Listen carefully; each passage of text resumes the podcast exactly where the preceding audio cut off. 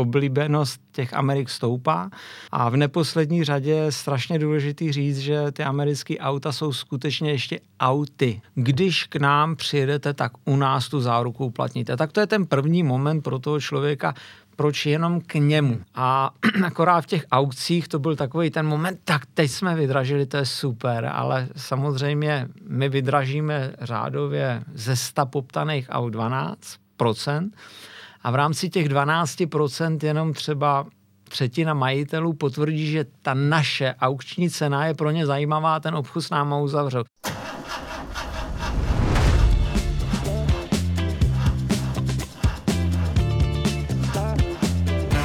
Zdravím všechny naše posluchače a diváky. Po takové malé pauze se vracíme zpátky s naším automobilovým podcastem autokult.cz. No a tak jako tradičně si i tentokrát eh, budeme povídat o autech a já jsem rád, že tentokrát to bude o těch amerických autech. Já tady mám a zdravím a vítám eh, Iva Šebestu. Ano, zdravím Ivo. Je to ředitel společnosti Tukar, která se eh, přímo zabývá dovozem amerických aut. Je to takhle správně? Řekl jsem to dobře? Řekl jste to naprosto dobře, Jakube. Já vás taky zdravím, zdravím všechny vaše posluchače, možná i diváky. Eh, je mi potěšením se zúčastnit u vás ve studiu už dneska v letním počasí, takže tady máme trošičku ještě zimnějc, takže jsem rád, že se nepotím a nemám kola pod paží. A můžeme si o amerických autech povídat a všechno, co jste řekli, je pravda. Super. Eh, já začnu úplně naplno, protože mi přijde, že v České republice jsou eh, americká auta oblíbená mm-hmm. a mhm. přijde mi, že tady mají dobré jméno. Proč tomu tak je? Proč jsou Ameriky eh, tak oblíbený v Čechách? Ta otázka není úplně nejlehčí a nevím, jestli jenom v Čechách nebo vůbec v západní Evropě ta oblíbenost těch Amerik stoupá. Samozřejmě vždy je potřeba říct na, na začátku, kdy se tomu tak stalo. Takže ve chvíli, kdy americké vozidla začali splňovat ten evropský standard ve výbavě, v komfortu, v bezpečnosti, tak najednou je tady skupina lidí, kteří by chtěli okusit eh, svezení s tou Amerikou, možná by chtěli okusit vlastnictví toho vozu. A v neposlední řadě je strašně důležitý říct, že ty americké auta jsou skutečně ještě auty. Mm-hmm. A mhm. to znamená, že je to auto s emocí, se zážitkem, je to auto, kdy vám do dotazníku spokojenosti zákazník nenapíše, všechno se mi líbí, je komfortně vybavený, je tady krásný interiér, vyjízdí ta LCD display s navigací, ale zdá se mi, že to auto nemá motor. Mm-hmm. Takže my jsme ještě ta generace, nebo vy asi ještě ne, já už začínám ta prošedivět, takže já jsem ještě ta generace, kdy jsem se strašně těšil jezdit autama, těšil jsem se na to, že si sednu a ono to pojede, aby mě to poslouchat. Pak samozřejmě ve chvíli, kdy se tu věc naučíte ovládat, tak chcete jezdit rychle, chcete prostě zažít nějaký zážitek, nějaký adrenalin, zrychlení. A v podstatě eh, ta legislativa, která tady samozřejmě má nějakou logiku a je to ať spotřeba, hluk, bezpečnost a všechny tyhle ty prvky, tak v podstatě nás postupně začíná škatulkovat eh, v těch věcech tak, že ty auta mají dneska obsah 1, 2, tří válec, říkají vám, to je to správný auto, pro mě to v té době byla vždycky motorka, když jsem byl mladý. Takže když jsem zažíval já auta ještě s kroutícím momentem, který byl neuvěřitelný a sedl jste si a to auto udělalo zátah a ať to byly modely italský nebo ať to byly modely, já nevím, západu německých firm v té době, tak eh, to se postupně u těch aut vytrácí. A dneska se z toho stává dopravní prostředek, že je to nějaká věc, ta věc vám slouží jako taška, počítač, telefon a vy do ní nasednete a v podstatě z bodu A do bodu B se přesunete. A někdy to, ten přesun není úplně komfortní. A Amerika ještě, nebo americká výroba nebo vozidla z Ameriky vám dávají ještě k tomu jeden takový přívlastek nad rámec toho svezení, ještě se těšíte na tu jízdu. A není to o tom, že budete překračovat hmm. předpisy. Je to o tom, že ten komfort v tom autě i tu sílu vnímáte a v podstatě je to emoční zážitek, hmm. takže na to se těšíte. Takže proto možná ta oblíbenost tady roste. No, rovnou teda ještě navážu mezi eh, dotazem, když vidíte, kam se e, ubírá ten vývoj těch eh, evropských, řeknu, automobilek nebo evropského trhu, e, asi by se dalo očekávat, že tím pádem eh, ta popularita Ameriky ještě poroste vlastně. No, myslím si, že není to úplně o tom očekávat, už to nastává. Takže my, když jsme začínali zhruba dva a půl, tři roky zpátky, tak opravdu ty naše prodeje nebo ty retaily, jak to nazveme, byly v řádech kusů. Mm-hmm. A ve chvíli, kdy přišla pandemie a už jsme měli nějakou povědomí nebo povědomí o naší firmě jsme nějaký vybudovali, tak těch lidí začalo přicházet víc, takže to byly násobky, nemluvme teď, jestli to byly kusy a Jasně. procenta, stovky procent. Fakt je to, že v letošním roce už najednou začínáme vidět nějaký horizont, že to bude třeba i prodej 100 kusů mm-hmm. a je mhm. to v podstatě několika znásobení těch prodejů. A ve chvíli, kdy nám bude sloužit zdraví, ve chvíli, kdy ten svět na straně Ameriky se úplně nezblázní a nezačne tam ten downsizing, jak nastal mm. v mhm. Evropě, tak se máme na co těšit, mm-hmm. protože skutečně z Ameriky ještě budou přicházet vozy, které mají motory. Mm-hmm. Takže můžeme říct, že teď jsme právě v tom boomu. Teď aktuálně vlastně je ten asi ano. největší boom. Ano, ano, ano ve chvíli, kdy ostatní nebo evropský, evropští producenti nemají dostatek vozidel a v podstatě ve chvíli, je to jedno, jaká značka se bude řešit, tak ve chvíli, kdy řešíte, já nevím, i třeba pro obchodní zástupce nějaký auto, tak v podstatě, já nevím, obchodní zástupci jezdili třeba naftovými autami, byla tam spotřeba, byl tam kroutící moment, byl tam nějaký nájezd kilometru 50-60 tisíc ročně, takže to všechno dávalo logiku. Dneska, když jim chcete vyměnit ty vozidla, tak najednou se setkáváte s tím, že nic jiného než benzín v této chvíli není možný, takže to je první moment. Ve chvíli, kdy řeknete ano, benzín není žádný problematická záležitost, tak ale zjistíte, že ty motory mají nějakou omezenost, mm. už tam není ani žádný šestiválec, výběr osmiválců už vůbec nemluvím. A ve chvíli, kdy ti lidé skutečně ještě mají prostředky na to a chuť se svíst, tak ten výběr se velmi zúžuje. Hmm. A ve chvíli, kdy se zúžuje, tak to je ta naše živná půda hmm. a jsme za to rádi a pak nás navštíví a většina z těch lidí skutečně po tom autě, po nějaký testovací jízdě, která je úplně nezbytná v této hmm. chvíli, aby si sedli, vyzkoušeli. Ohmatali si to takzvaně. Ohmatali, přičichli si k tomu, tak eh, v té chvíli ten člověk já bych řekl, já nevím, jak se tomu říká, možná takový ty, když jsem procházel jinýma automobilkama, tak tomu říkali wow efekt, jakože udělejme wow, ten člověk bude na kaši. Jo. A ve chvíli, kdy z toho auta vyleze a skutečně jako prodýchává se, tak říká, tak vidíte, že začíná být váš a minimálně zvažuje v hlavě, jestli skutečně si to může dovolit, jestli skutečně takový auto chce a touží po něm a většina těch lidí skutečně v nějaký moment začne po něm toužit. Hmm. Já bych ještě tomu řekl, že v té kombinaci toho, když přesedne z toho evropského, z toho, kam se to vyvíjí, do toho amerického, tak mi přijde, že pak ten člověk, nebo aspoň já to tak mám po okřije, když vystoupí z toho a řekne, no ještě furt někde je ten svět v pořádku. já se, úplně nevím. Já myslím, že jo. Je? Já se považuji za, za amatéra, co se týče eh, amerických aut. Nikdy jsem žádný nekoupil, nepřivez, nepřihlašoval a proto mě zajímá, jestli lze do České republiky dostat eh, nějakou evropskou specifikaci amerického auta, nebo je všechno vlastně americká specifikace a nic evropského nedělají. Jak to je? Tady ta od- odpověď je, nebude úplně jednoznačná.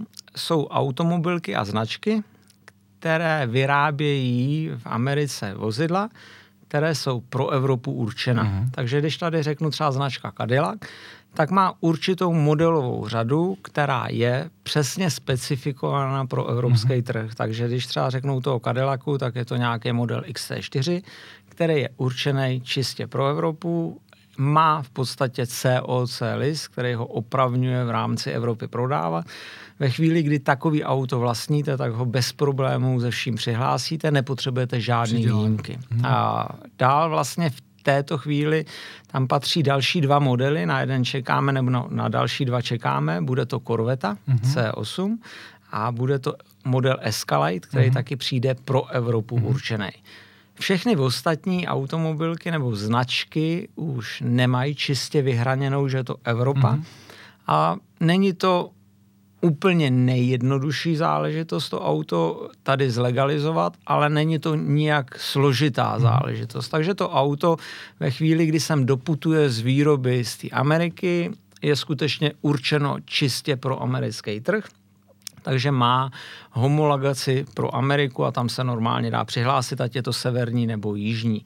Ve chvíli, kdy sem doveze, tak je otázka, kdo sem to auto naimportuje. Ve chvíli, kdy to budou nějaký eh, evropští distributoři, se kterými spolupracujeme, tak tam nastává ten moment, že to auto má takzvanou malou homologační sadu, má mhm. nějaký papíry, které k tomu autu jsou průvodní a tady musíte absolvovat pro, prohlídkou na stanici technické kontroly, ta ověří, že ta homologační sada je v pořádku, následně si vyžádáte na ministerstvu dopravy e, výjimky, mm-hmm. které se zapíšou do technického průkazu a normálně to auto přihlásíte. Mm-hmm. Důležitý tady v této chvíli je, že záleží, jaký ten kanál toho vozidla je, jakým kanálem se to vozidlo dostalo, protože když jsme mluvili o těch evropských vozech, tak ve chvíli, kdy je určený pro ten evropský trh, tak je na něm vždycky výrobcem záruka. Mm-hmm. Je to dneska u toho General Motors, je to, jsou to tři roky a 100 tisíc kilometrů. Ve chvíli, kdy je to oficiální dovoz a je to společnost Klimberg Automotive, se kterou taky spolupracujeme, a jsou to třeba značky Dodge, tak i ty jsou krytý ne tedy ve fabrickou zárukou, mm-hmm. ale v podstatě ten Je. distributor lokální evropský, ty vozidla jsou pojištěny nebo pod zárukou dvou let nebo 100 tisíc kilometrů. Samozřejmě dá se do, dokoupit záruka až pět let a 150 tisíc kilometrů. Takže v tom je ten rozdíl. Mm-hmm. Uh, další otázka úplně neposkvrněného člověka. Uh, jsem v České republice, uh, zaujalo mě něco, z amerických aut, chtěl bych se ho koupit. Eh, vím, že tady je několik firm. Existuje eh, nějaký oficiální prodejce, řeknu dealer, nebo dovozce těch aut v České republice, nebo jak je to, který by měl razítko, nebo eh, jak funguje vlastně ten kšeft s americkým autem, až to řeknu úplně lidově tady v České republice? Hmm. Prodej amerických vozů je takzvaně pole neorané. Mm-hmm. Není tady nějaký evropský distributor, nebo většinou tady nebývá evropský distributor, nejsou tady lokální importy, ať já nevím, pro jednu zemu nebo pro více zemí, a nejsou tady ustanovení díleři, kteří mají nějaký corporate identity, jedno jestli modrý, červený, mm. šedivý, ale jsou tady díleři, kteří skutečně mají ten certifikát toho, že jsou autorizovaní k něčemu. A pojďme rozdělit dvě věci. Autorizace. Autorizace bývá na prodej a bývá na servis, což je důležitý v této chvíli říct. Takže skutečně naše společnost Tukar má autorizaci na servis od společnosti General Motors, kam teda spadá Chevrolet, spadá tam Corvette, spadá tam General Motors vlastně veškerá, veškerá ta skladba všech těch modelů, třeba jeden z našich zákazníků na ten servis je americká ambasáda. Mm-hmm. A potom máme autorizaci od jednoho li- lokálního distributora, což jsem vzpomínal, už je to ta společnost Klimberg. Vej? To je Holandsko? Eh, jsou to Švédi, uh-huh. dneska mají centrálu v Německu, Bremenhavenu, kde je centrum, kde se ty vozidla na tu evropskou specifikaci předělávají nebo v podstatě konvertují, uh-huh, ať to nazveme jakkoliv. A tito nám svěřili v podstatě pro Českou republiku uh, nějaký region. Ten region dneska, když byste si představil hodiny, tak máme půl dvanáctá až dvanáctá hodina mm-hmm. od Prahy nebo východně od Prahy, takže naše, náš region dneska není Brno a není s ním Ostrava. A v podstatě my jako Tukar nebo společnost Tukar máme autorizaci i na značku Dodge mm-hmm. a Ram. Mm-hmm. Takže ve chvíli, kdy člověk skutečně přijde s vozidlem, ať je to z Holandska, z Německa, a koupí vozidlo General Motors, bude mít záruku ze strany fabriky, tak skutečně my jsme schopni mu to vozidlo opravit v záruce a tu záruční proceduru za toho člověka u nás uplatnit vůči tomu General Motors. Hmm. Co se týká prodeje, tak zde je situace trošičku jiná. A ta situace, mohli, mohli bychom ji nazvat i turbulentní, mm-hmm. často se mění. A budu mluvit o té situaci, která je jednodušší, takže ohledně značek Dodge, FCA, v podstatě ze skupiny FCA, ať je to RAM nebo Dodge v této chvíli, tak je to o tom, že jsou nějaký evropští distributoři, ty jsou dneska tři, mm-hmm. a ty vás ustanou jako dílera. Takže my vlastně s tou společností Klimberg Way máme i prodejní smlouvu na ten region od půl dvanácti do 12 hodin vlastně celý západní Čechy. Takže to je smlouva, kde máme i prodej. Co se týká General Motors, tak General Motors před covidovou situací v rámci Evropy vypověděl všechny dílerské smlouvy. Mm-hmm. Výjimka nastala v západním světě, především v Německu, kdy mají nějakou dočasnou prodejní smlouvu a čeká se na obnovení prodejních smluv. V rámci České republiky jsme měli jednoho z konkurentů, který měl i prodej, i servis autorizovaně. Dnes už tomu tak není, hmm. takže jsou v podstatě jenom dvě firmy, jsme to my a ten náš konkurent, kteří máme servisní smlouvu. Mm-hmm.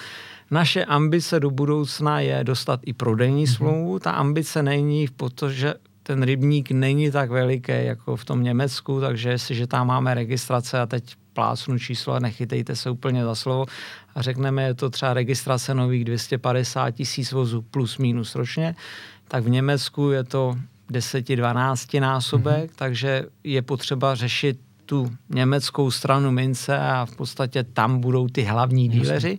Ale General Motors nás oficiálně informoval o tom, že bude takzvaná druhořada nebo subdílerská smlouva. Mm. A tu ambici, tu subdílerskou smlouvu máme. Byli jsme už vážní kandidáti v loňském roce, kdyby nepřišel covid, Jasně. home office, schvalovací procesy, tak už dneska asi můžeme říkat ano, jsme jediní prodejci General Motors oficiální v České republice. Zatím nejsme, až budeme, tak určitě budu mávat a všichni se o tom dozvíte. Nicméně prodávat auta můžete. Ano. Bez toho ano, glejdu. Ano. Řekněte mi ještě, Ivo, když teda už eh,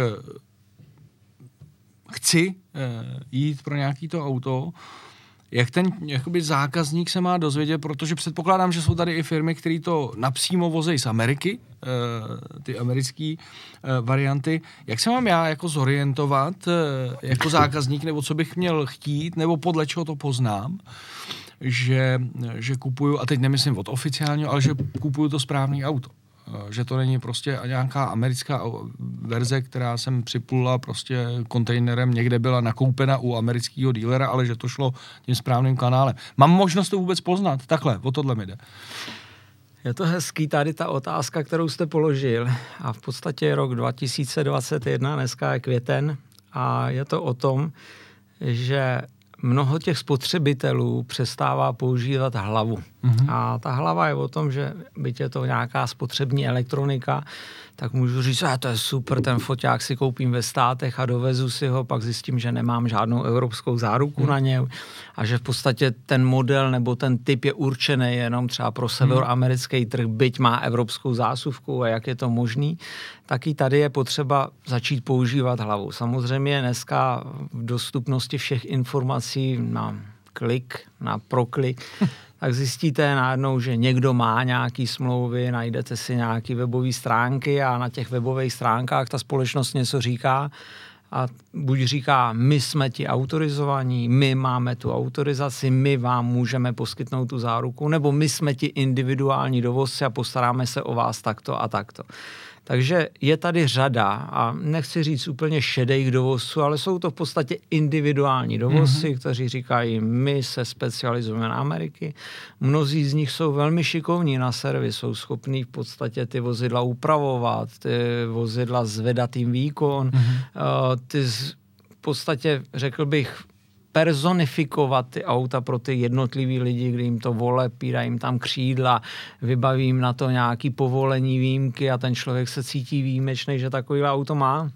Ale pak nastává to B, ty záruky a tam ten člověk řekne, dobře, a mám na to vozidlo záruku? Ano, máte vozidlo, na vozidlo záruku. Když k nám přijedete, tak u nás tu záruku uplatníte. Tak to je ten první moment pro toho člověka, proč jenom k němu Něm. mám přijet. Takže najednou ve chvíli, kdy ten člověk by se měl sám zorientovat. Není to, říkám, úplně nejjednodušší, ale dá se to velmi rychle zorientovat.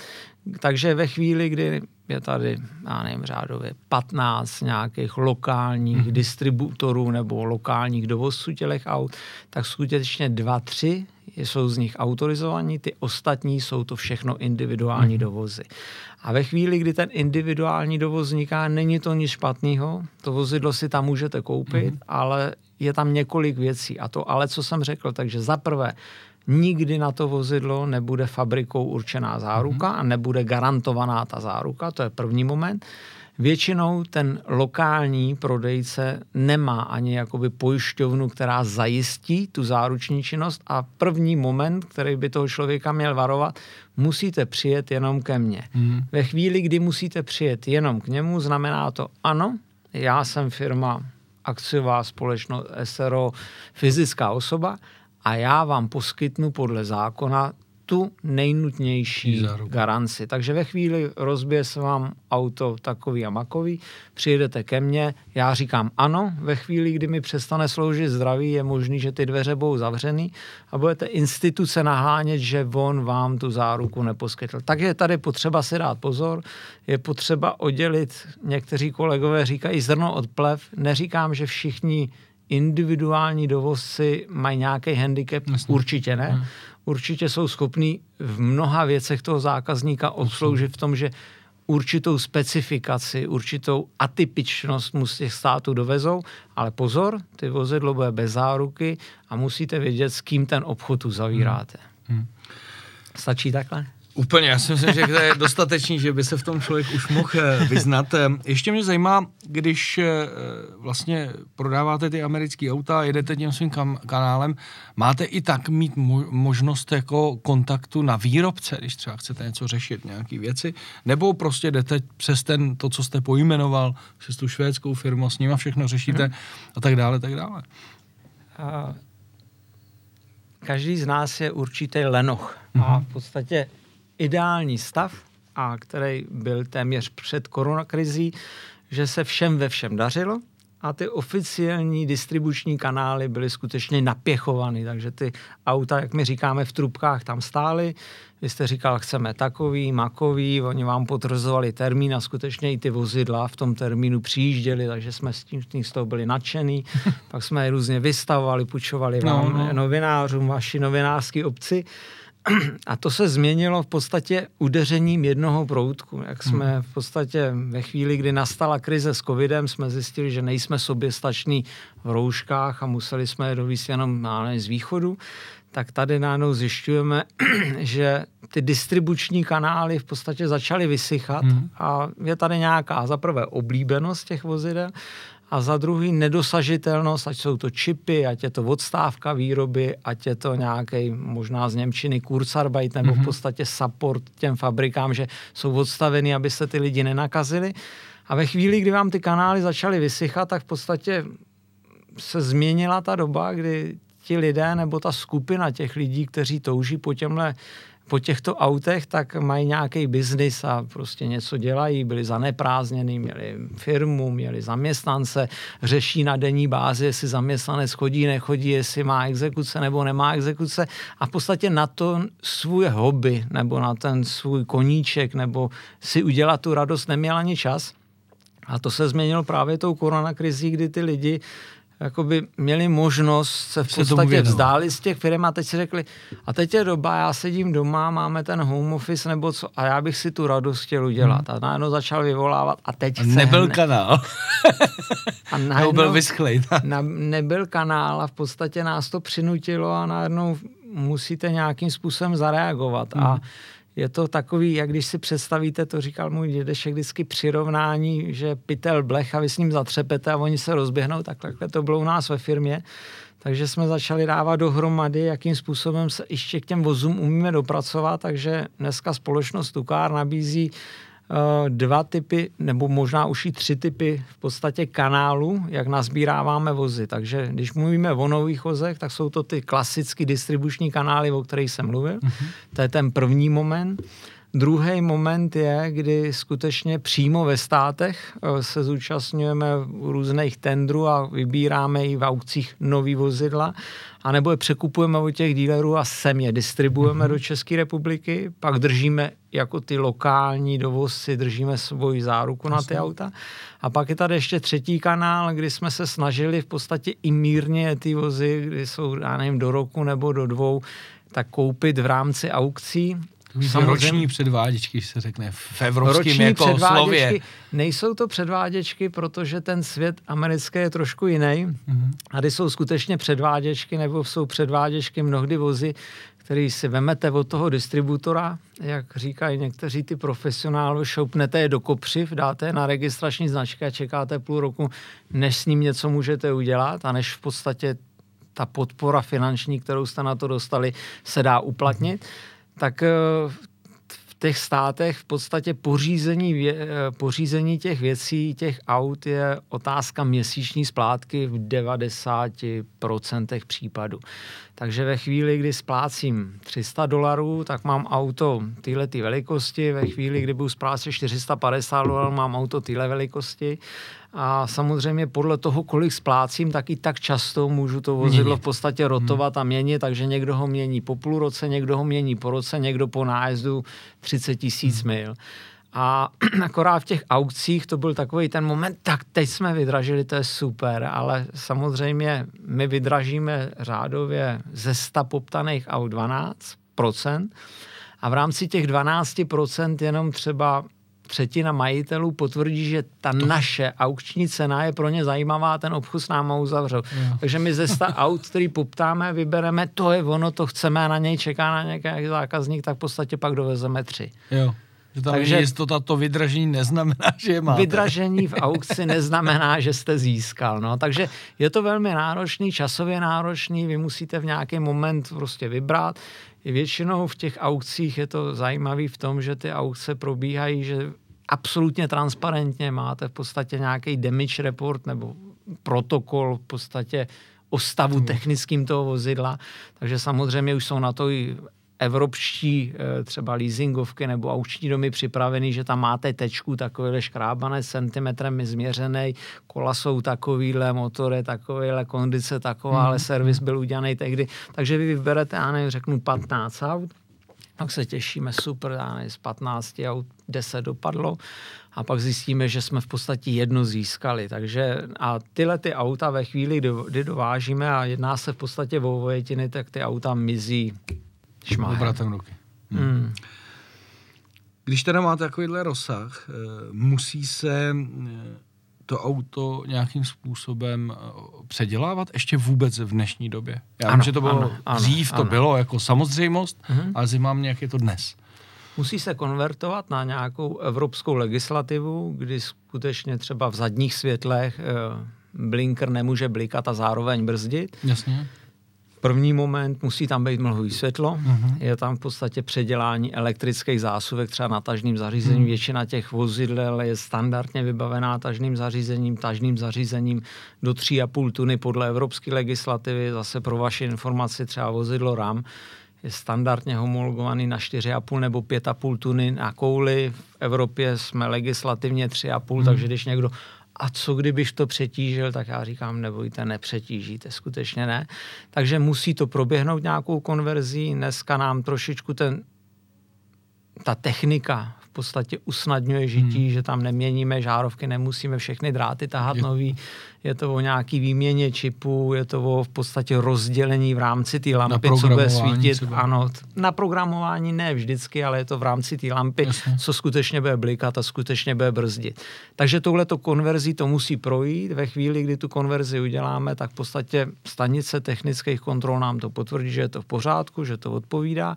Vyžádáme výjimky v podstatě na ministerstvu dopravy, kdy dneska v podstatě v Evropě jsou značeny, ať jsou to okna světla DOT a v podstatě firma, nebo v Americe je ta norma SAE. Mm-hmm. Jsou někteří bystřejší evropští legislativci, kdy říkají DOT se rovná SAE a tím je to vyřešený. vyřešený U nás to tak není, takže ve chvíli, kdy máme DOT, tak musíme říct, prosím vás, SAE, ano, rovná se DOT ministerstvo potvrdí tím kulatým razítkem, který A, je důležitý, jo. následně se to vypíše do technického průkazu a ve chvíli, kdy ten člověk takovýhle vozidlo vlastní, tak skutečně nemusíte mít obavy, že za dva, za tři roky, za čtyři roky problémy. přijdete na ty technickou Jasný. kontrolu. Ne, ne, ne, vy nemáte výjimky, takže nenastává to. Mm. Naopak eh, ve chvíli, kdy se zpřísňují tyto pravidla, tak nám zvyšuje práce na servise, kdy jsou tady vozidla v rámci nějakého registru, kdy má český čísla, někdy se nějak dovezlo. Skutečně Podařilo se to přihlásit. Poda- bylo, byli šikovní, nebo v podstatě ty instruktoři nebyli tak zdatní v té legislativě a to vozidlo dneska tady jezdí. Ten majitel ho vlastní 12 let a dneska pochopil, že na té technické prohlídce už neprojde, hmm. takže přichází k nám a i tyto vozidla my jim předěláváme tak, aby tu evropskou legislativu splnili. Hmm. Další důležitý dotaz. Eh, já Vy jsem... nemáte úplně jednoduchý. Jako no, já vím, jsem, jsem za to rád, ale eh, já jsem i viděl, eh, že jsou tady vlastně americký auta s kilometrama, to znamená, se vozejí z Kanady. Eh, má to nějaký smysl, nebo je v tom nějaký zásadní rozdíl, krom jenom toho uh, tachometru v kilometrech? V podstatě my všechny vozidla, které vozíme, tak tu informaci o kilometrech za hodinu dostanete. Buď je to na digitálním displeji, nebo skutečně ten ciferník podsvícený nebo mechanický je v kilometrech za hodinu.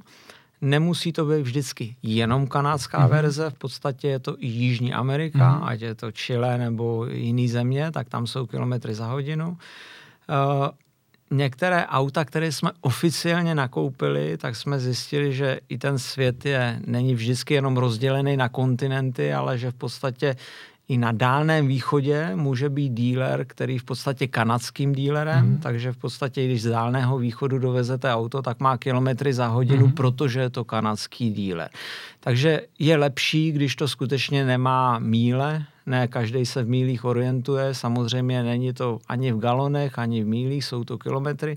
Ve chvíli, kdy je to oficiální distribuční kanál, tak 95% vozidel má kilometry mm. za hodinu, má litry, můžete si to nastavit, jsou naladěný rádia, kde nemají jenom sudy frekvence, ale kde mají i lichy.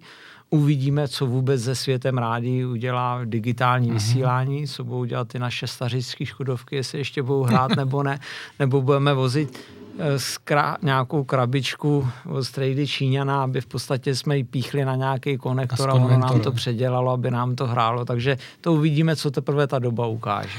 Ale určitě mi potvrdíte, že vlastně mm, ta cesta eh, se zjednoduše i díky těm displejům a digitálním vlastně, eh, jak já řeknu, eh, virtuálním kokpitům, hmm. protože to vidím, tam už si vlastně přenastavíte, jestli chcete Anglii, Ameriku nebo Evropu a dá se s tím jako jednodušeji pracovat. Tak to vám potvrdím, to je pravda. Vy nabízíte pět různých značek, možná víc, nevím, jestli se nepletu náhodou. Hmm. Která je v České republice nejprodávanější. Já bych se asi dokázal typnout, ale e, přesto mě to zajímá. Já si myslím, že teda nejvíc výdávám právě ramy. Mm-hmm. E, ale co je z těch značek nejprodávanější a jak který jdou, který je velký zájem? Uh, já jsem furt přemýšlel, proč takhle. Ta odpověď vaše byla správná, skutečně pick-upy, prodejní šlágr.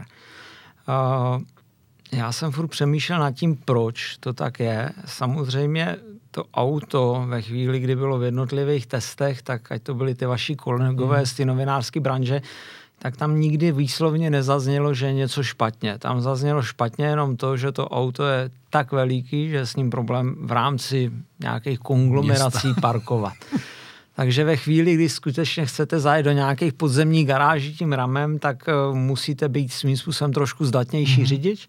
Já jsem měl nedávno takovou možnost, kdy jsme ještě měli rama a ten ještě má prodlouženou korbu o dalších, já nevím, 25 nebo 28 cm, nemá 5,70, ale má to aut 2, 2 se, uh, metr 70, ale má skoro 2 metry mm-hmm. ta korba.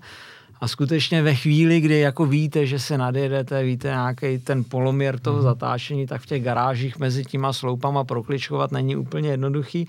Takže to je skutečně jediná nevýhoda toho auta. A teď je otázka, kdo je zákazníkem takového auta. Takže skutečně zákazníkem je někdo, kdo si chce dopřát obrovský auto s luxusní sílou a kupuje kus hmoty, který mu x let vydrží a bude dělat radost. To je první jako skupina zákazníků.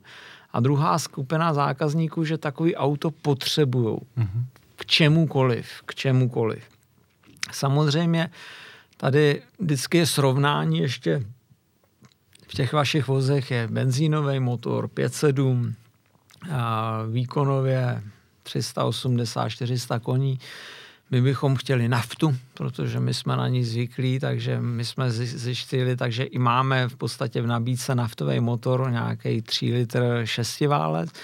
A najednou jsme zjistili, že v rámci té naší nabídky o, to je tak minoritní zájem, že v podstatě jsou to nějaký určitý skupiny lidí, kteří chtějí a trvají na tom dýzlu a mají k tomu jsou svoje důvody. Já říkám odkojený naftou. Ano, ano. ne vždycky, ne vždycky, ale může mít, v podstatě může to být třeba zemědělec, který mm. má svoji nějakou nádrž mm. a tam hmm. si tankuje a nechce nic benzínového.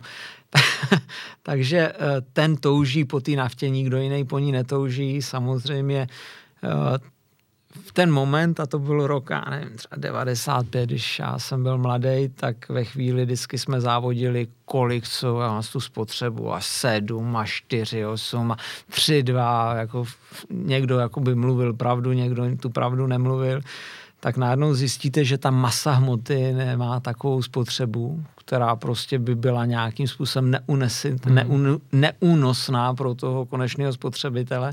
A samozřejmě může tady nastat i zase konverze na plynový pohon. To auto je dostatečně velký, kdy místo rezervy dáte nádrž dneska zhruba 120 litrů hmm. na plyn je potřeba říct, že v Americe oktanový číslo je malinko nižší, než je v rámci Evropy, takže tomu motoru vůbec neublížíte, neublížíte no. vůbec žádným plynem.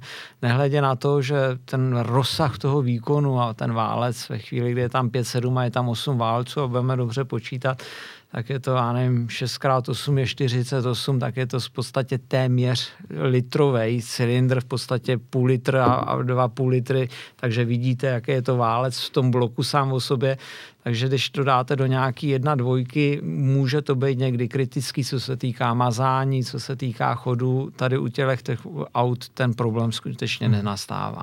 Ve chvíli, kdy nastane konverze na plyn, tak říkejme, že vůči standardní spotřebě, která může být u takového vozidlo průměrná 15-16 litrů, tak jste zhruba na polovičce. Hmm. Ve chvíli, kdy budeme mluvit o polovičce řekneme 8 krát 30 korun za litr, no tak jezdíte za 2,50.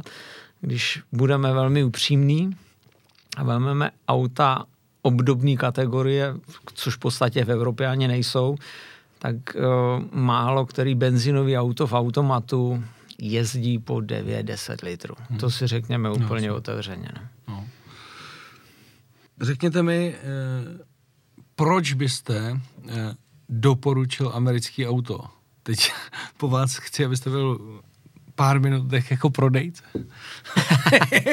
Ale opravdu stručně, jo? jenom proč by se měl vlastně, vy jste to, už jste to řekl vlastně v těch v těch eh, odpovědích vlastně, jo, zbytečný se na to ptát vlastně, ale... Když byste byl můj zákazník a přišel a zeptal se mě, proč, proč bych si měl u vás koupit, já nevím, takový nebo jiný auto, tak z mýho pohledu jsou tam dvě podstatné věci. To auto vás emotivně naplňuje, takže skutečně vám dopřává radost jízdy, takže ve chvíli, kdy mě jedete, máte radost, těšíte se na to, že se svezete, když pojedete na chalupu, není to utrpení v pátečním provodu, je to radost, mm-hmm. svezl jsem se. Takže to je podstatná záležitost, protože sám si odpovíte, kolik aut v celé té škále mi tu radost přinese. To je první moment.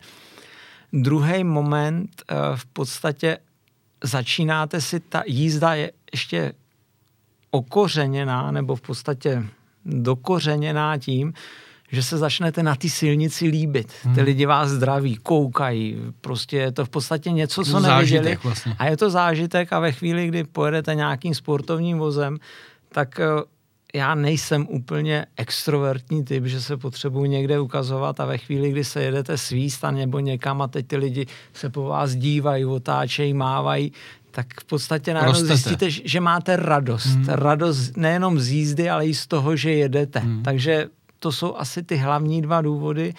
nehledě na to, že to auto vám poskytne srovnatelnou kvalitu, jako vám poskytnou konkurenti v této třídě, přinese vám luxus, o kterým se vám nezdává, je tam i mnohdy, jsou tam věci, které já osobně mám rád a možná stárnu, ale v podstatě, když máte, já nevím, displej, který vypadá velmi krásně, 12 palcový a proklikáváte se na displej, tak tady jsou sedačky, teď vyhřívání, teď se na to díváte, teď když nemáte brýle, na to pořádně nevidíte, máte masný prst, tak to ani nepřepnete.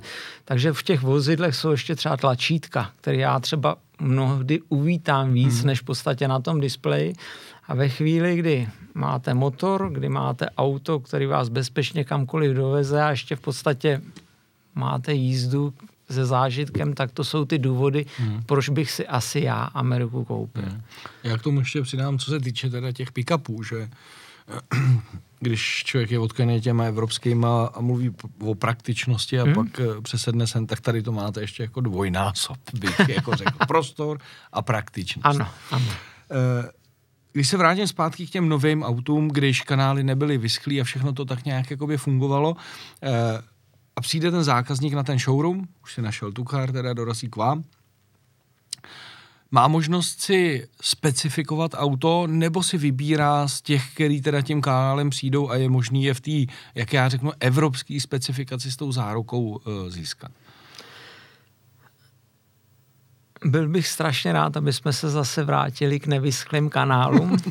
Doufám, že ta doba zase na přijde a v podstatě, že zase budeme radostnější, kdy budeme schopni predikovat, kdy skutečně objednaný auto přijde a ne, že si vymýšlíme, ale skutečně vidíme to v nějakých světinách a nebudeme se muset na denní úrovni učit vlastně, co vlastně se tou cestou děje, proč ty mhm. auta ještě nemáme. Teď řeknu třeba dva příklady, ale nechci zdržovat.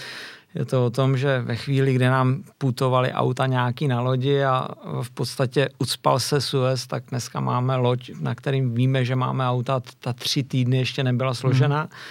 Uh, další věc ve chvíli, kdy to auto v rámci toho produkčního systému, do kterého máme přístup, dostalo vinko, tak to znamenalo opouští brány fabriky v průběhu nějaký finální kontroly, odjíždí do nějakého portu, tam se naloží a bude se expedovat. Takže najednou auta měly vinka, my se smějeme, už to jede. A pak jsme zjistili, že ty auta byly odstavený další dva měsíce někde na ploše, protože tam chyběla nějaká určitá Součást. součástka, třeba, já nevím, byly to zpětý zrcátka. A ve chvíli, kdy tam dva měsíce stojí a vidíte, že má vinko a nemá zpětný zrcátko, tak čekáte, než v podstatě do toho portu dojede a my jsme byli jako zoufali a nikdo hmm. nevěděl, proč vlastně má vinko a ještě dva měsíce nejede. Takže ve chvíli, kdy se ta doba vrátí, tak je skutečně možný v rámci nějakých konfigurací a specifikací produktových, které máme k dispozici, naspecifikovat si auto. Ve chvíli, kdy se vyspecifikujete, že bude mít, já nevím, náběhy, ty body, ve chvíli, kdy bude mít takovýhle motor, takovýhle čelní, takovouhle barvu, tak to auto v podstatě sepíšeme nějakou závaznou objednávku, my tam zadefinujeme, za jakých podmínek to auto dostanete, většinou teď budeme muset specifikovat nebo fixovat nějakou cenu dolarovou nebo mm, eurovou, mm. protože i tam ty turbulence mm. nastávají. A ve chvíli, kdy ten člověk říká skutečně ano, tak jsme schopní takovéhle auto obchodovat. Procentuálně je to řádově 5 až 10% vozu. Z toho celého balíku. Toho celého biznisu. Ten zbytek je skutečně dneska ty lidi se to postupně učí a je to jedno, jestli jsou to auta nebo jsou to baterie na vanu, hmm. tak eh, ve chvíli, kdy ta věc je a drží mi, tak je to brabec z hrsti holub na střeše hmm. a ve chvíli ten člověk, eh, já když jsem pracoval v zahraničním obchodu, když jsem začínal, tak eh, to byla společnost Motokov a tam měla několik divizí jedna z nich byla kosmetická. Tam můj jeden kolega, to jsem se strašně smál, protože přišel před Vánoce a říká, ale tak já nevím, dováželi lankom a tam, hele, tam běž jakou prtěnku ženě. A já říkám, hele, já ale nevím, jakou Martěnku. A on říká, ta cena je tak super, že se barvě přizpůsobí. Takže dneska jsme ve stádiu, kdy skutečně ten člověk řekne, tohle mi nevadí tak v tom jeho rozmýšlení je to o tom, že teď ho mám, a tady fyzicky ho. stojí, nebo stojí tamhle Bremenhaven, můžou mi za 14 dní a v podstatě v nějaký moment, když je rozumný, hmm tak dojde k tomu závěru, že nechci honit něco, počkám si a budu mít tohleto hmm. auto.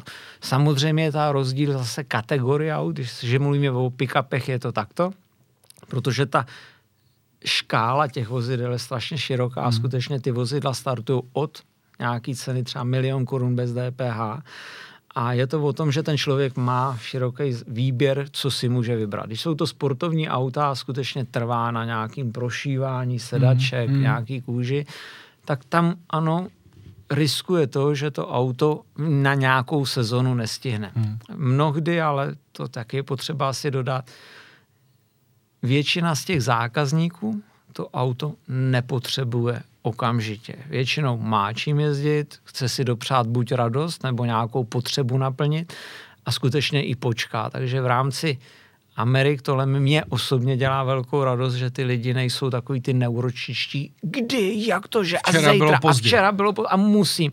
Tak ty vě, většinou, když tam přijdou a můžeme tomu říkat, že jsou takhle naspídovaný hmm. nebo v podstatě tou dobou trošičku vynervlí, tak u nás se uklidní a v podstatě zjistí, že trošičku ten nádech ty Ameriky tam máme, takže ani nemáme, že na třetí telefonát musíme hnedka zvednout, chceme teda na první. A e, je to o tom, že snažíme se toho člověka jako províct tím prodejním procesem, působit na něj profesionálně v tom duchu, aby jsme zodpověděli všechny ty všetečné mm-hmm. otázky. A jsme samozřejmě šťastní, když ten obchod uzavře s náma a pak jsme snažíme naplnit všechny ty očekávání nebo ty naše sliby. Mm. Pojďme eh, k něčemu eh, zábavnějšímu a to je eh, nová korveta. Já díky vám jsem se svez vlastně poprvé v životě v 07. Mm-hmm. Je to neskutečný zážitek a už tehdy... Vzpomínáte na ně? No, furt pořád. Vím, v jakých rychlostech ty zatáčky jsem tam projížděl a už tehdy jsme se bavili o C8. V jakým to je stavu? Model C8 je neuvěřitelný prodejní šláger typu navolávání těch zákazníků. A samozřejmě buďme rozumní. Je určitá skupina zákazníků, která o ten vůz stojí. A tato skupina zákazníků se snaží ten vůz někde v podstatě v co nejrychlejší době dohnat. Takže když řeknu dnešní příklad, Měli jsme pět telefonátů na Corvetu C8. Kdy? Hmm. Složím zálohu, chci hned. Corveta C8, jak jsem řekl, je velmi specifický auto a opět jsou tady dvě možnosti. Mož- možnost je individuální dovoz a tady trošičku k tomu individuálnímu dovozu řeknu, kdy ten svět ještě funguje normálně, jak jste říkal v té Americe. Takže na něco je poptávka, ve chvíli, kdy je na to poptávka, tak je nějaká cena. Dokonce mluvíme někdy o nějaký MSRP v češtině nebo MCRP, kde je to nějaká doporučená cena v podstatě toho výrobce a nebylo úplně neobvyklý, že v Americe se to vozidlo prodávalo třeba o 50 tisíc dolarů nad doporučenou mm-hmm. cenu. Takže ve chvíli, kdy takovýhle vozidlo sem dovezeme, tak to vozidlo bude řádově o 50-60% dražší, mm-hmm. než je nějaká očekávaná lončovací cena. cena v rámci Evropy. To vozidlo nebude mít garanci a to vozidlo o, v podstatě bude individuální dovoz. Takže jsou tady dva, tři individuální dovozci, kteří takový vozidlo dovezli. O, cena, za kterou ho inzeruje někdy strašidelná, mně mm. přijde relativně taková nesportovní. Nechci říct, že je to špatně, ale je nesportovní. Takže tímhle směrem jsme se skutečně nevydali. Vydali jsme se tím oficiálním kanálem, kdy máme objednáno nějakou package launchovací edice. Ta launchovací edice by měla být uh, dostupná čtvrtý kvartál v letošním rok uh-huh. a skutečně by tady ty vozidla měly přistát. přistát. Teď máme už informaci o tom, že stále jakoby ta predikce toho, že ty vozidla přistanou tady ze strany GM je potvrzená. Uh, mluvíme jenom o tom, že není možný z toho prvního package, který jsme si objednali, doobjednat a rozšířit tu launchovací edici. Dneska říkám úplně upřímně, že všechny vozidla, které jsou nám přiděleny, tak jsou všechny pod zálohou a všechny jsou v podstatě... Zrovna pro... jsem se chtěl zeptat, jestli tam na mě jeden zbývá. Všechno jsou, je prodaný. A jsou prodaný, e, upřímně si řekneme, jestli teď, ale mluvíme o čtvrtém kvartále, tak, tak letní výlet se mhm. nestihneme. Hmm. Myslím si, že v prvním kvartále měli bychom průběhu dní dostat další objednávkový formulář a v podstatě kondice na to, za jakých podmínek si objednáme další vozy. Budeme to rozšiřovat a doufám, že už i v průběhu druhé půlky roku bychom podepsali nějakou tu subdílerskou smlouvu, hmm. tak aby jsme byli oficiální na prodej. Je potřeba říct, že tyhle vozidla budou skutečně ze strany General Motors s plnou zárukou, co my prodáváme a budou relativně v lidové ceně vůči cenám, za který se dneska ty vozidla na tom internetu objevují. Hmm. A bude se jednat o nový vozy, nebudou to vozidla, které se tváří, že jsou nový a mají 2600 km. Zkuste mi ještě osvě- osvětlit eh, rozdíl v té ceně. Asi si dokážu představit, že, eh, že něco udělá tadyhle ta konverze, ale když se podívám, že on někde lidi dneska internet dává neumozené možnosti, jo? to znamená, že vy se můžete podívat, za kolik se prodává rám tamhle u dílera v Americe. Co všechno tvoří ten rozdíl v té ceně, než doputuje sem k nám, že? u těch amerických aut? Hmm, Dělá to všechno jenom ta cesta? Ne, ne, ne, ne určitě ne. V loňském roce, takhle, eh, v loňském roce tady byla nějaká diskuze, kdy ještě prezidentem nebyl pan Biden, ale eh, byla ta diskuze o tom, že nastane zdanění nebo clo na evropský vozidla. Evropští výrobci vyskakovali, že to je nesportovní a tak. Uvědomíme si, že dneska ty podmínky nejsou rovnocený, takže vývoz Evropy do Ameriky je jinak, jinak udělaný, než je vývoz ze státu zase do té Evropy.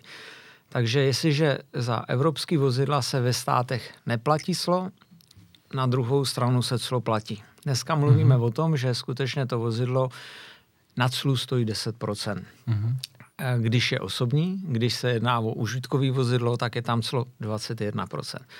Druhá věc, eh, co vidíte na internetu, tak je ještě trošičku rozličný vůči Evropě a tam potřeba říct, a jedno, jestli budeme mluvit DPH mm. nebo Mehrwersteuer, je to o tom, že to vozidlo, které vidíte v Americe, stojí třeba 50 tisíc dolarů, tak řeknete 50 tisíc mm. krát 21, super. 10 třeba, to je super, ale to vozidlo samo o sobě není z lokální DPH, mm. takže je potřeba říct, v jakém státě to kupujete a každý ten stát jednotlivý má, má jinou v mhm. podstatě DPH. Takže všechny ceny jsou bez, bez lokální DPH. DPH.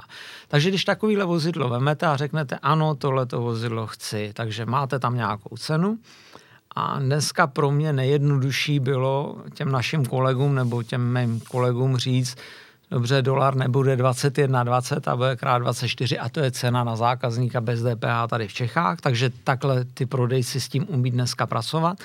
A je to o tom, že to vozidlo musí teda někdo vyzvednout, musí ho dovízt do nějakého přístavu, v rámci toho přístavu ho musí nalodit do kontejneru.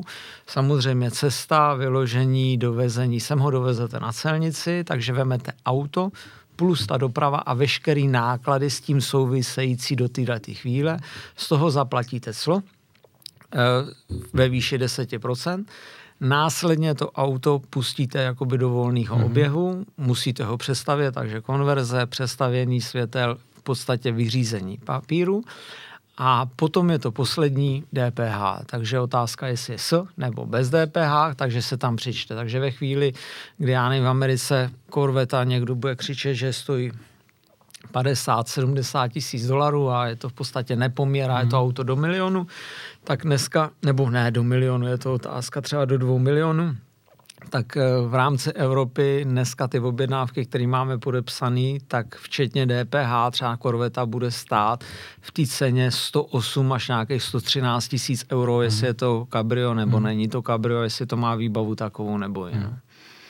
Takže v podstatě je tam ten aparát, nejenom cesta, nejenom kontejner, nejenom vyložení, ale v podstatě zdražuje to i následně clo a v podstatě poplatky za to, že to tady registrujete a sem ho dovezete. Je vůbec eh, reálný, kdybych se zbláznil a řekl jsem, nechci tady, ano. nechci žádnýho ano. Eh, prodejce, že si sám jako dovezu to auto? Je to vůbec reálný, jakože? Soukromník prostě po internetu, hele, Franta John Bush tyho prodává tady, já nevím, eh, Dodge Challengera, pošlu mu prachy.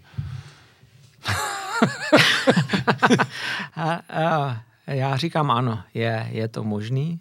Záleží na vaší šikovnosti a následně urputnosti, mm-hmm. kterou tomu věnujete určitě v prvním kole a v podstatě ve chvíli, kdy tu cestičku toho dovozu, takže ve chvíli, kdy to tam koupíte, spojíte se, napíšete si maily. Teď je otázka, jestli nenarazíte jako tady v no, Čechách podvodník. nebo v Rimavské sobotě na někoho, kdo skasíruje peníze a to auto už vám nikdy no. nevydá. No. Pak je potřeba oslovit někoho, kdo to auto tam vyzvedne, přiveze ho do toho portu, tam ho prostě musíte zase mít někoho, kdo v rámci toho všeho to auto naloží na ten kontejner Neříkám, že ne, ta cesta bude Trnita. velmi krkolomná, ale jsou v podstatě lidi, kteří vylezou osmitisícovku bez kyslíku, jsou zdatní, jsou houževnatí a dají to. Ve chvíli, kdy tu cestu prošlápnete, tak eh, rovnou vám nabízím práci u nás, protože by bylo škoda tuhle tu dovednost zahodit bude to chvíli trvat, ale ve chvíli, kdy nabídete, tak určitě se přihlašte a můžeme se domluvit na nějaký spolupráci, protože všech bystrých lidí a šikovných a urputných tu věc dotáhnout je velmi málo. Jsem tak nějak jako čekal, že to bude takhle. Eh, teď se, Ivo, eh, pojďme na chvilku dostat eh, k vám, protože tohle není asi první vaše štace v autech, že? když jste mluvil o motokovu. Moje štace začala, u žen se to neříká, u mužů se to může říkat, takže já jsem začal v 95. roce po škole zahraničním obchodu. Já jsem si říkal, že jste musel být mladý, když jste začínal. byl jsem mladý, byl jsem mladý, zažil jsem tam strašně moc zážitků a v podstatě Motokov byl obchod nebo zahraniční obchod v tom 95. roce.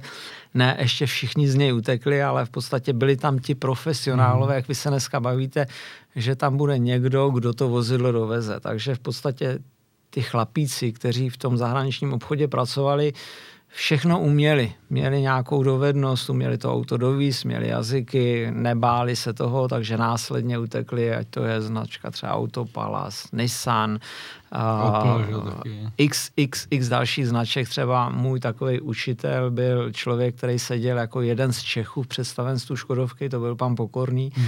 A v podstatě bylo to moje obrovské štěstí, protože hned na začátku jste dostal do vínku někoho, nějakého učitele, který vás protáhl tím životem, hmm. nejenom biznisovým, ale i lidským a ty lidi byli velmi vyzrálí, byli zkušení. Ta doba jim kladla nemalý překážky, takže ve chvíli, kdy mi vysvětlovali, že v podstatě dostávali devizové poukázky a ty pak měnili a, a že museli vozit kopačky a televize, aby na ten, v podstatě na tu služebku mohli odjet, tak tyhle ty příběhy jsem tam slyšel na denní bázi a velmi mě to jakoby protahlo nebo popostrčilo mm. v mhm. tom životě. Ne každý tu šanci má, někdo ji nedostane do 50, někdo ji dostane v rámci třeba 25 mm. letech.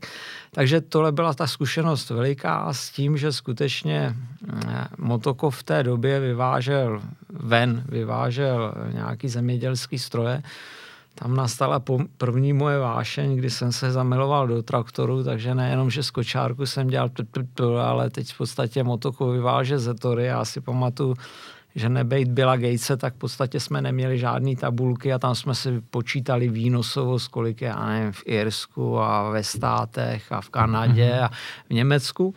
Takže tam jsem se zamiloval do traktoru a v podstatě to byl jeden moment. Druhý moment byl, když jsem zjistil, že ten biznis je v podstatě strašně variabilní, že strašně pěkný v tom, že nejenom, že něco máte, teď to dovezete, tam to prodáte, očekáváte na tom nějakou marže, by vás to uživilo, byl z toho nějaký biznis, ale pak jsem pochopil, že v podstatě záleží, co je to i třeba za komoditu, tak třeba jeden z těch příkladů v rámci motokovu bylo, že Motoko vyvážel javy do Jižní Ameriky, byla to Chile, a v rámci té Chile v podstatě vozili sadkáry Velorexy a všechny ty motorky byly vzbouchnutý v takový překliškový bedně. A já jsem byl v motoku a furt jsem říkal, ty jsem se ptal těch šéfů a nechtěl jsem připadat si jako, nebo ne, že jsem se nepřipadal jako hlupák, ale chtěl jsem vědět, jako v čem tkví, jakože já nevím, na motorkách máme marži 3,6%, a teď si vymýšlím, jestli bylo 12 nebo 3,6 a bylo to nepoměr. A pak tam bylo ostatní z těch motorek a to v podstatě bylo třeba šestkrát větší jak celá marže.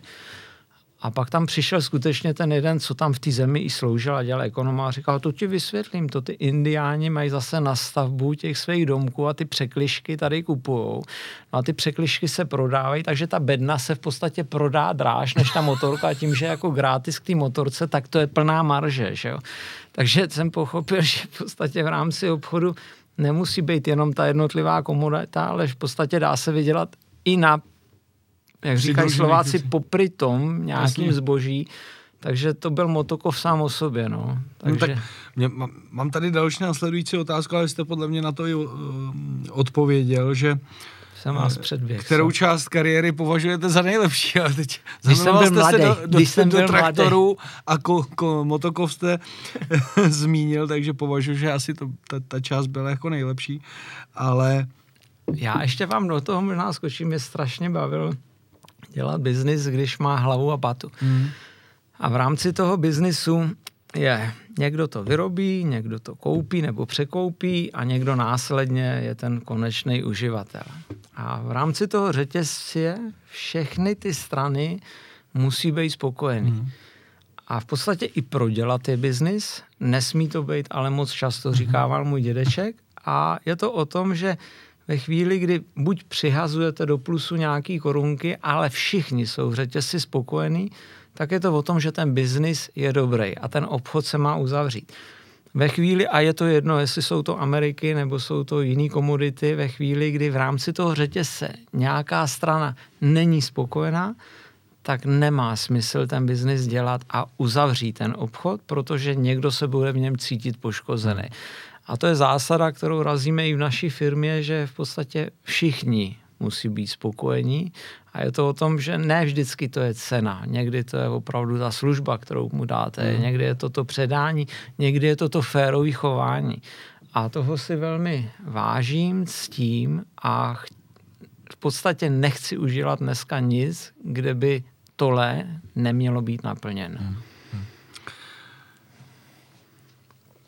Té branži jste opravdu dlouho, takže máte i ten pohled od toho motokovu do, de, do dneška. Částe, částečně už jste to tam naznačil, ale já bych chtěl, abyste nějak jako stručně, opravdu stručně, byť to bude těžký, zhodnotil tu proměnu uh, toho automotive biznisu za posledních deset let nehledejme asi úplně všechny linky, ale něco, něco zásadního vlastně, co, co vemete a je, je možné na tom ukázat, kam se to změnilo.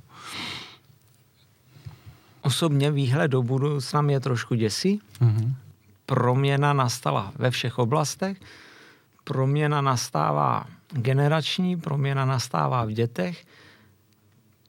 Proměna v automobilovém biznisu nastala v tom, že skutečně všechny ty auta byly nejenom dopravní prostředek, ale byly dělaný i proto, aby toho člověka nějak nadchli, hmm. něco mu dali.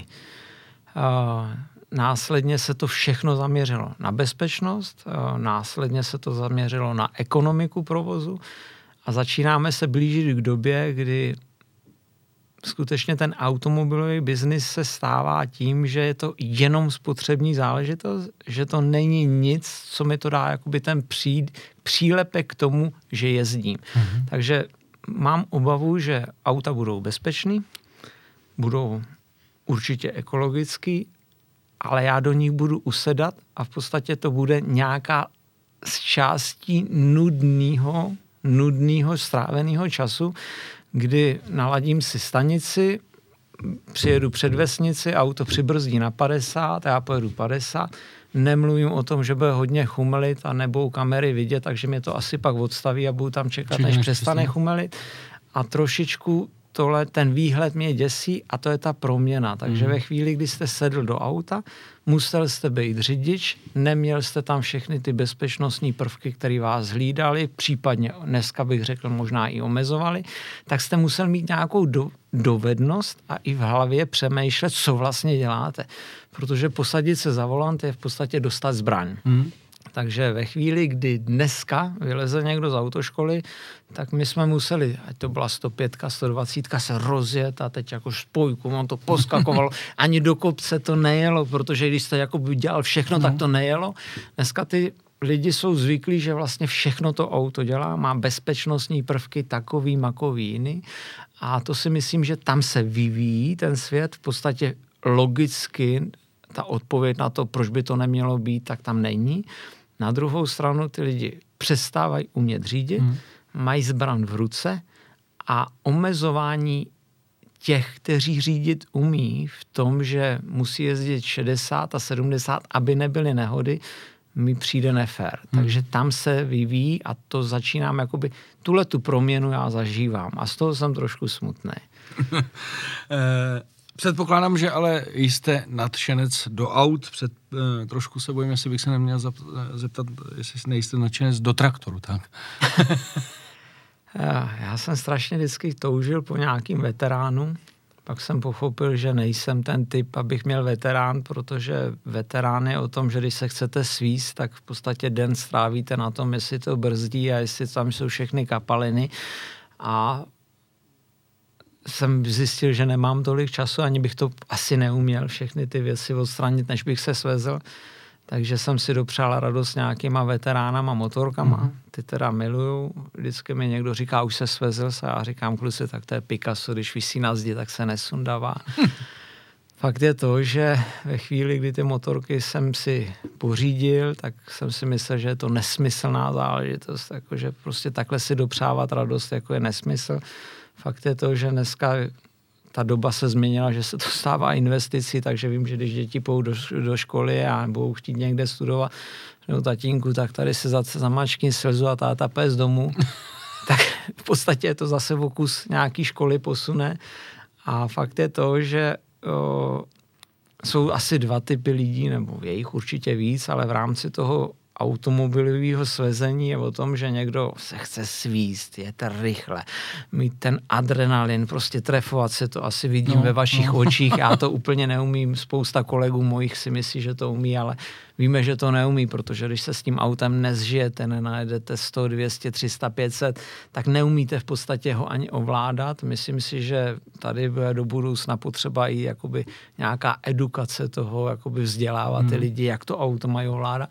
Já naopak se strašně kochám, je to možná z toho traktoru a já v podstatě si užívám setrvačnost a v podstatě to požitku z jízdy, jak to jede, mm. jak se to houpe, jak vidím tu krajinu a jedno, jestli jedu 70 nebo 110 je to po ty silnici.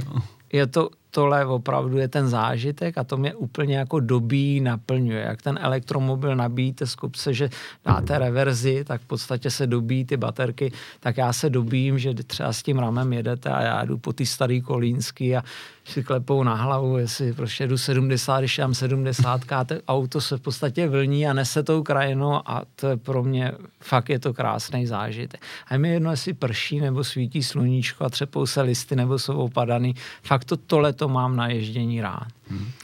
Je to možná z toho traktoru, ten je jenom 20. no. A na druhou stranu mnohem komfortnější jsou v podstatě ty, ty auta, které prodáváme, než ten, než ten traktor traktor si myslím, že by měl být zařazený do autoškoly s velkým těžkým nákladem, aby ty lidi zapojovali ten mozek. No, když prostě nebrzdí to, co to, má dělat, no. a že musí šloupnout na tu brzu. Takže když jsem zažil nějakou kamarádku, která jela s nejmenovanou značkou a v podstatě zamknul se jí volant a ona narazila do svodidel, protože elektronika vyhodnotila, že je odstavený auto a že klíček byl ztracený nebo něco a já říkám, to auto brzdí. Ne, nebrzdí. Já šlapala na brzdu. Jenže šlapala na brzdu s posilovačem a ona neumí zabrzdit no, bez posilovače. Že jo? Takže to jsou tyhle ty momenty, kdy si no, myslím, ona si že... opřela nohu, vlastně nebrzdila, že? Opřela si no. nohu na brzdu a zastavila až osvodidla a v podstatě vystavila se riziku úrazu no. obrovskému, protože neumí zabrzdit. No. Poslední úplně e, otázka, ta vždycky musí přijít, e, taková typická. Co byste si eh, dneska z té vaší nabídky, nehledě na peníze, na možnosti, ale prostě to, co u vás můžete najít, ať už je to pick-up, e, nebo dá se říct americký supersport e, s výkonem 700 koní, co byste si z té nabídky vybral? Jedno auto. Jenom jedno. No je dobře, to, tak dvě, protože vy zase řeknete pick to- a je jak to- se kocháte po silnici. je, to, je to jak se ženama. V podstatě máte kamarádku, máte kuchařku a máte milenku. Dobře, Takže tak. když se to skloubí v jednom, je to ideální stav, pro mě je to Challenger. Dodge Challenger. To jsem rád, to jste mě potěšil. Tady na něj koukáme ve prostřed, eh, mně se to auto taky líbí. Eh, Ivo, já děkuji za to eh, krásné povídání o těch Amerikách. Já doufám, že velmi brzo už odezní konečně ta problematika spojená s tím covidem, že už budeme moci chodit do restaurací, posedět, pokecat a, a že hlavně už zase sem začnou přijíždět ty americké auta, že se budeme aspoň moct jako na tu novou korvetu k vám přijet podívat a hlavně si ji prohlídnout a prolíst. Takže ještě jednou moc děkuju. Já vám taky moc krát děkuju, bylo to příjemný posezení, příjemný odpoledne. Doufám, že jsem vás tam nezachrlil tisíce informacemi, které vám nic neříkají nebo jsou pro vás nesmyslný. A doufám, že už budou i někdy brzo výstavy, které se zase budou moct pořádat a v rámci těch výstav určitě tam najdou i společnost Tukár, ty zákazníci, a minimálně v rámci těch výstav se do těch vozidel budou moct posadit, podívat se na ně a budeme se na všechny těšit. Hmm. Takže ať vám slouží zdraví a díky. Taky děkuju. No a e, vás všechny, posluchače nebo diváky, to je jedno, e, kde si najdete náš e, podcast autokult.cz. Vám děkuju za to, že nás posloucháte, sledujete nebo třeba taky sdíle, e, sdílíte. No a zase příští týden se těšte na další zajímavý automobilový podcast. Mějte se krásně.